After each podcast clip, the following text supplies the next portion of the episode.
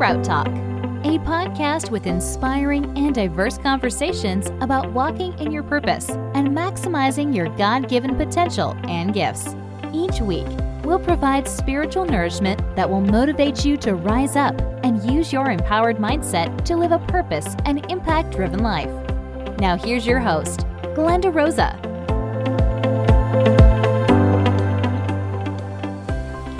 Hello, everyone, and thank you for tuning in on episode number two of my podcast, Sprout Talk. Before I begin, I want to take this time to thank everyone for taking time out of your busy schedule to tune in and for the amazing support that I've received at the launch of this podcast. I'm so overwhelmed with joy reading your testimonies, your stories, and your comments. Again, thank you. I've been thinking about some of the conversations that we will be having in the future through this podcast and the wonderful guests that you will get to meet. And my prayer continues to be that through each episode, you are blessed, but also challenged to grow in Him, and that you're able to expand His kingdom by using your voice and your gifts. So today, I want to share a little story. I have a 15 year old son, and when he turned 12, right before school started, I took him to the primary doctor for his yearly physical. So, after the initial checkup, you know, when they do the weight, the vision, the height, the doctor informed us that my son was above average for his height. She compared her notes from a previous visit a few months back when I took him for a common cold that he had. And to our surprise, he had grown four to five inches. She explained that for boys is usually about three inches a year, but for kids that are out of school during the summer, they tend to grow because they're home and they're eating more. And can I just pause right here? I know I'm not the only parent that during the summer we got to pray for patience and our finances because having the kids at home, they're eating everything. I mean, cereal, milk, everything. Can I get an amen? My God. Okay, back to the story. So, the pediatrician tells us that kids his age continue to grow, but at the rate that my son was growing, she was expecting him to reach six feet by the age of 16. Well, between the age of 14 and 15, he got to six feet. The reason why I share this story is because she explained to us some of the changes that happen during these growth spurts. And that's what I want to talk to you today the stages of growth. The name of this podcast is Sprout Talk. And in a previous episode, I shared a bit of my story of how I got to this point of stepping out in obedience to begin this podcast and other things that the Lord has in the works. One of the things that I believe that the Lord wanted me to share was a bit of the behind the scenes. And no, I'm not talking about the equipment that I'm using, the websites, the sound. No, I believe that God wants me to talk to you about the four stages of growth. Stage number one, planted. Stage number two, rooted. Stage number three, sprout. And stage number four, flourish. And we're calling these stages because the definition of stage means a point, a period, or a step in a process of development. So I want you to understand that in order for us to get to the level of sprouting or flourishing, we must first be planted. You see, we cannot skip steps in our development. Think of it as the same as when you're in school and your teacher tells you, okay, there's going to be a test and you need to study chapters 1 through 10. If you decide to only read chapters 1, 3, and 5, you will miss out on valuable information that you will need not only for the test, but probably also for your life. So today I want to begin discussing stage 1 planted. And as we all know, a seed does not become a plant or a flower in an instant. It has to go through the planting process in order to germinate. The word planted appears 128 times in the Bible. And this lets us know that God sees this stage of the germination process important and vital for our spiritual lives. For example, Psalms 1 3 says, He is like a tree planted by streams of water that yields its fruit in its season, and its leaf does not wither. wither. Jeremiah 17 8 says, Blessed is the man who trusts in the Lord, and whose hope is the Lord. For he shall be like a tree planted by the waters, which spreads out like its roots by the river. Psalms 92:13 says, "Those that are planted by the Lord shall flourish in the courts of our God." And Genesis 2:8 says, "And the Lord God planted a garden in Eden, and there he put the man whom he had formed." This garden represented a place of rest, a place of peace, of safety, and a place of growth. So, what is God's goal with planting us? You see, God wants to cultivate you with the goal that at the end of your process, you would have developed and grown into the person He has created you to be in order to fulfill His plan and His purpose. So don't forget that being planted produces growth.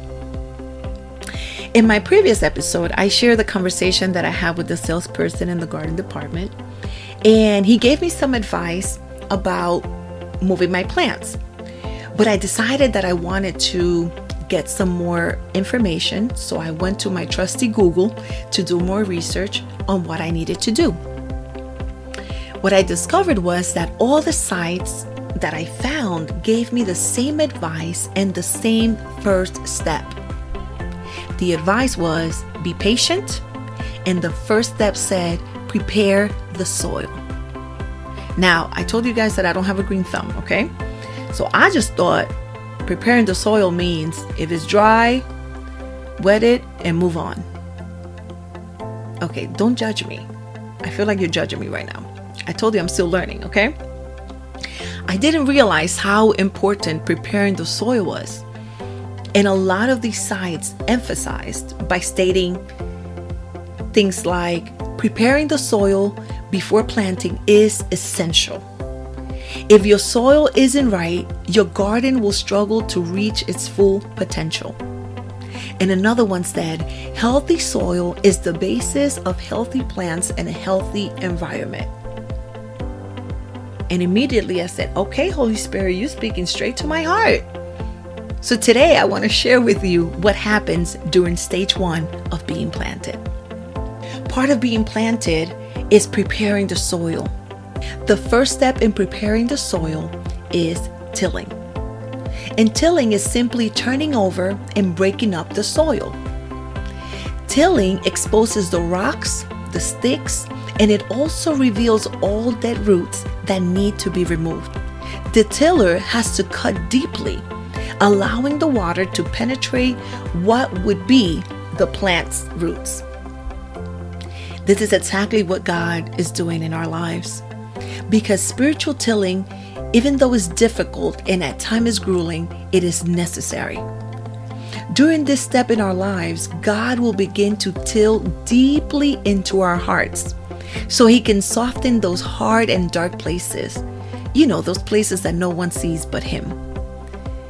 And what He also does through tilling is that He exposes the rocks those obstacles that you have faced that have not allowed you to deepen your relationship with God. God's tilling will reveal sin and even those bad habits that need to be exposed and removed. I looked up a picture of what the actual till looked like. And I noticed that the till has some sharp looking claws. And those are needed to be able to dig deep into the soil. And it just reminded me of how God uses His word that is a double edged sword to cut deeply into our pride and our self centeredness. Hebrews 4:12 says, "For the word of God is living and effective and sharper than any double-edged sword. It is able to judge the thoughts and the intentions of the heart." So, my friend, God wants to till through those negative thoughts that are sometimes are holding you hostage. Those thoughts that tell you that you're not enough, that you are alone. But through tilling, God also wants to remove old roots. Roots of old religious way of thinking. Roots of self-doubt, of comparison, of bitterness, roots of fear, roots of unforgiveness. Allow God to till your heart. Another step in preparing the soil is that we have to remove the weeds. And one thing that I read was that weeds, if they're not removed in advance of planting, they will continue to grow and spread. And it provided it provided options on how to remove the weeds. One said that if you dig it out and remove it immediately, they won't return. But another option says that if you cover the weeds with layers of newspaper or cardboard, you will smother those weeds and they will not grow. This revealed to me that God knows and He chooses which weeds He removes immediately and which ones He allows to be part of our process. So, God must remove the weeds that will hinder your growth. And sometimes that mean relationships. It might mean friendships. It might mean jobs, TV shows that you're watching, music. Anything that will impede your growth must go. The problem with weeds is that often they look very similar to the plant that is growing. So today I want to encourage you to be diligent in analyzing your life for the things and even the habits, right, that are growing in our lives that sometimes they appear to be good. I've encountered many people that tell me, listen, this is just me, I'm very straightforward. And they take that as this is how God wants them. But one of the things that I realize is that if by you being straightforward you hurt someone's feelings, that's not God. Being straightforward does not give you the permission to offend others. So we must check our heart's posture because love reflects in the way we speak also. So, the third step in preparing the soil is pouring the right amount of water. So, the soil needs to allow water to enter the ground so when the seed is planted, it can be used in its development. We cannot and will not thrive without the regular, deep watering of the Word of God. We will not survive on just sprinkles of water from a daily verse or listening to just a worship song. Because if we're not careful, we will suffer our own spiritual drought. We need to spend consistent time with the Lord. And if we don't, we're going to find ourselves reaching out for other things to fulfill our thirst.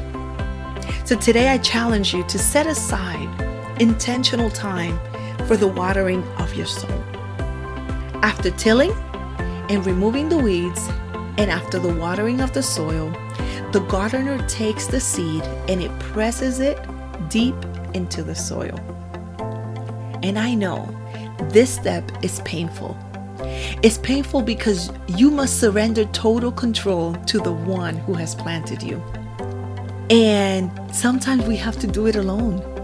In this process, we can't take our husbands, we can't take our wives, we can't take our kids, because the nutrients that are in this soil are specific for our needs and our development.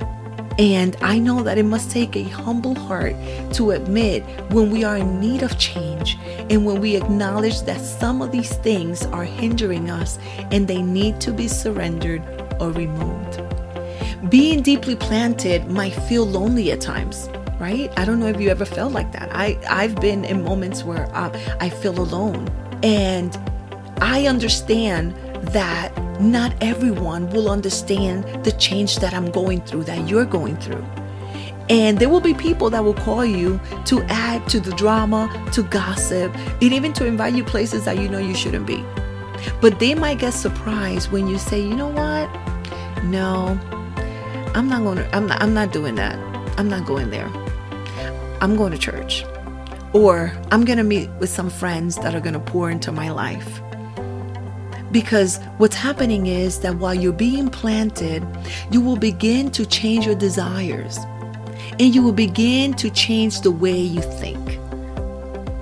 Philippians 4 8 says, Whatever is true, whatever is noble, whatever is right, whatever is pure, whatever is lovely, and whatever is admirable, think about such things. Those things become a priority in your mind. But you're only able to achieve this when you're planted in His Word and in His presence. And another reason why this step is painful is because it represents the beginning of the brokenness and the death to our old self.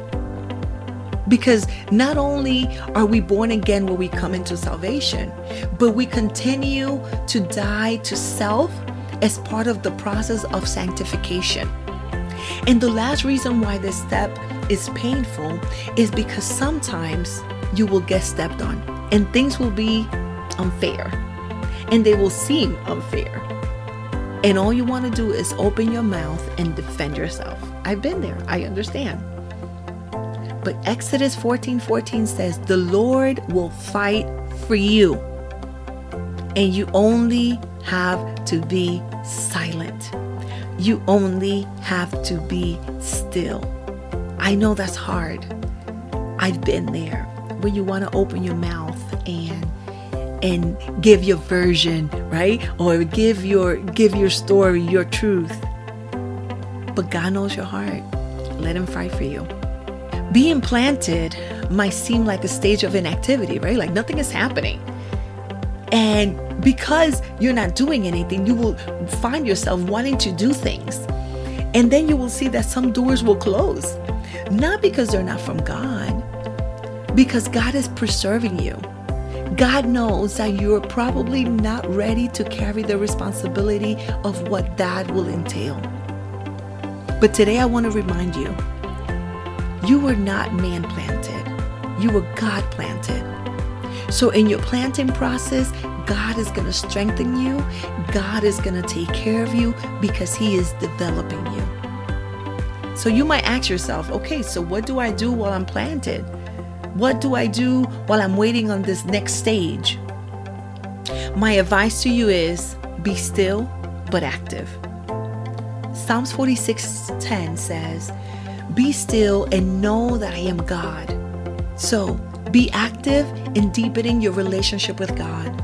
Be active in building authentic, productive relationships. Be active in being present and being intentional.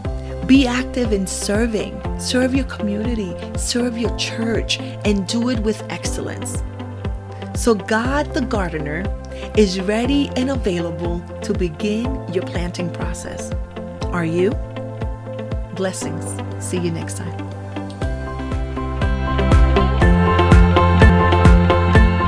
Thanks for listening and joining us this week. Make sure to visit our website, sprouttalk.podbean.com where you can subscribe so you'll never miss a show. While you're at it, if you were blessed and found value in this podcast, we'd appreciate your rating. Or if you'd simply tell a friend about the show, that will help us out too. See you next time.